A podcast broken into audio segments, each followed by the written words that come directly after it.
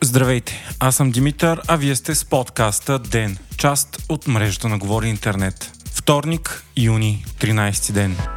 Невъзможното доскоро вече е факт. Висшия съдебен съвет отстрани Иван Гешев като главен прокурор на България. Това стана с 16 гласа за и 4 против. Той ще продължи да е действащ главен прокурор, докато президентът Румен Радев не пусне указ за освобождаването му от длъжност. Президента има право да пусне освобождаването за преразглеждане, но при повторно гласуване е длъжен да се съобрази с ВСС. Освобождението на Гешев стана заради изразът му на пресконференция, че ще отстрани от парламента политическия букук. Според Висшия съдебен съвет, тези думи уронват престижа на съдебната власт. Уволнението на Гешев става след поредица от драматични събития, започнали на 1 май, когато имаше взрив до кортежа му, който той обяви като опит за убийството му. Последва война между прокуратурата и политическите сили, най-вече с ГЕРБ и ППДБ. Гешев задейства множество висящи разследвания, като например Барселона Гейт и безпредседентно поиска 6 депутатски имунитета, включително на двамата бивши премиери Бойко Борисов и Кирил Петков. Днес Гешев трябваше да говори в Комисията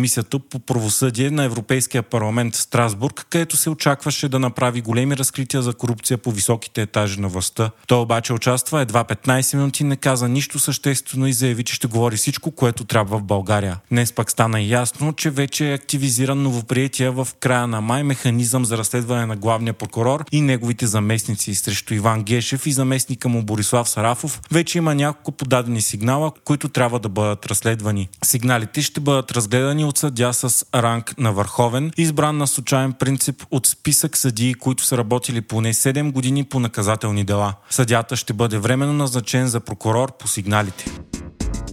Всички областни управители подадоха оставка, което е безпредседентно. Те бяха назначени от служебното правителство на Румен Радев и действото им изглежда съгласувано и пореден ход във войната между редовното правителство и президента. Голяма част от управителите заявиха, че го правят, защото нямат доверие на правителството и морала им се разминава с този на премиера Николай Денков. Областните управители ще продължат дейността си, докато не бъдат освободени от Министерския съвет и на тяхно място бъдат назначени нови.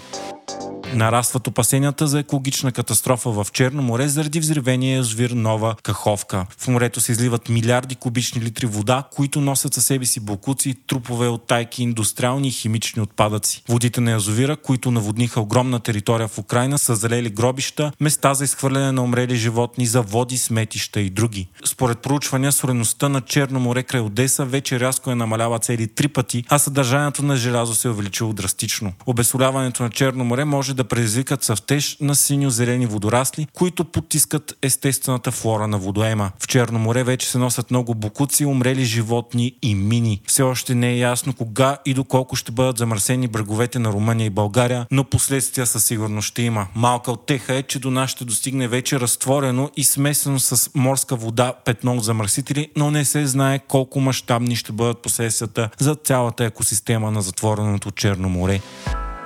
Голямо наводнение засегна град Берковица, нанасяйки сериозни материални щети. То се случва след проливен дъжд от 70 литра на квадратен метър вчера и вече силно напоени от дъждовния сезон почви. В района бе обявено бедствено положение, след като наводнението отнесе много коли и наводни десетки къщи. Очаква се лошото време и обилните дъждове да продължат поне до края на месеца, а с това да се увеличи риска от наводнения из цялата страна.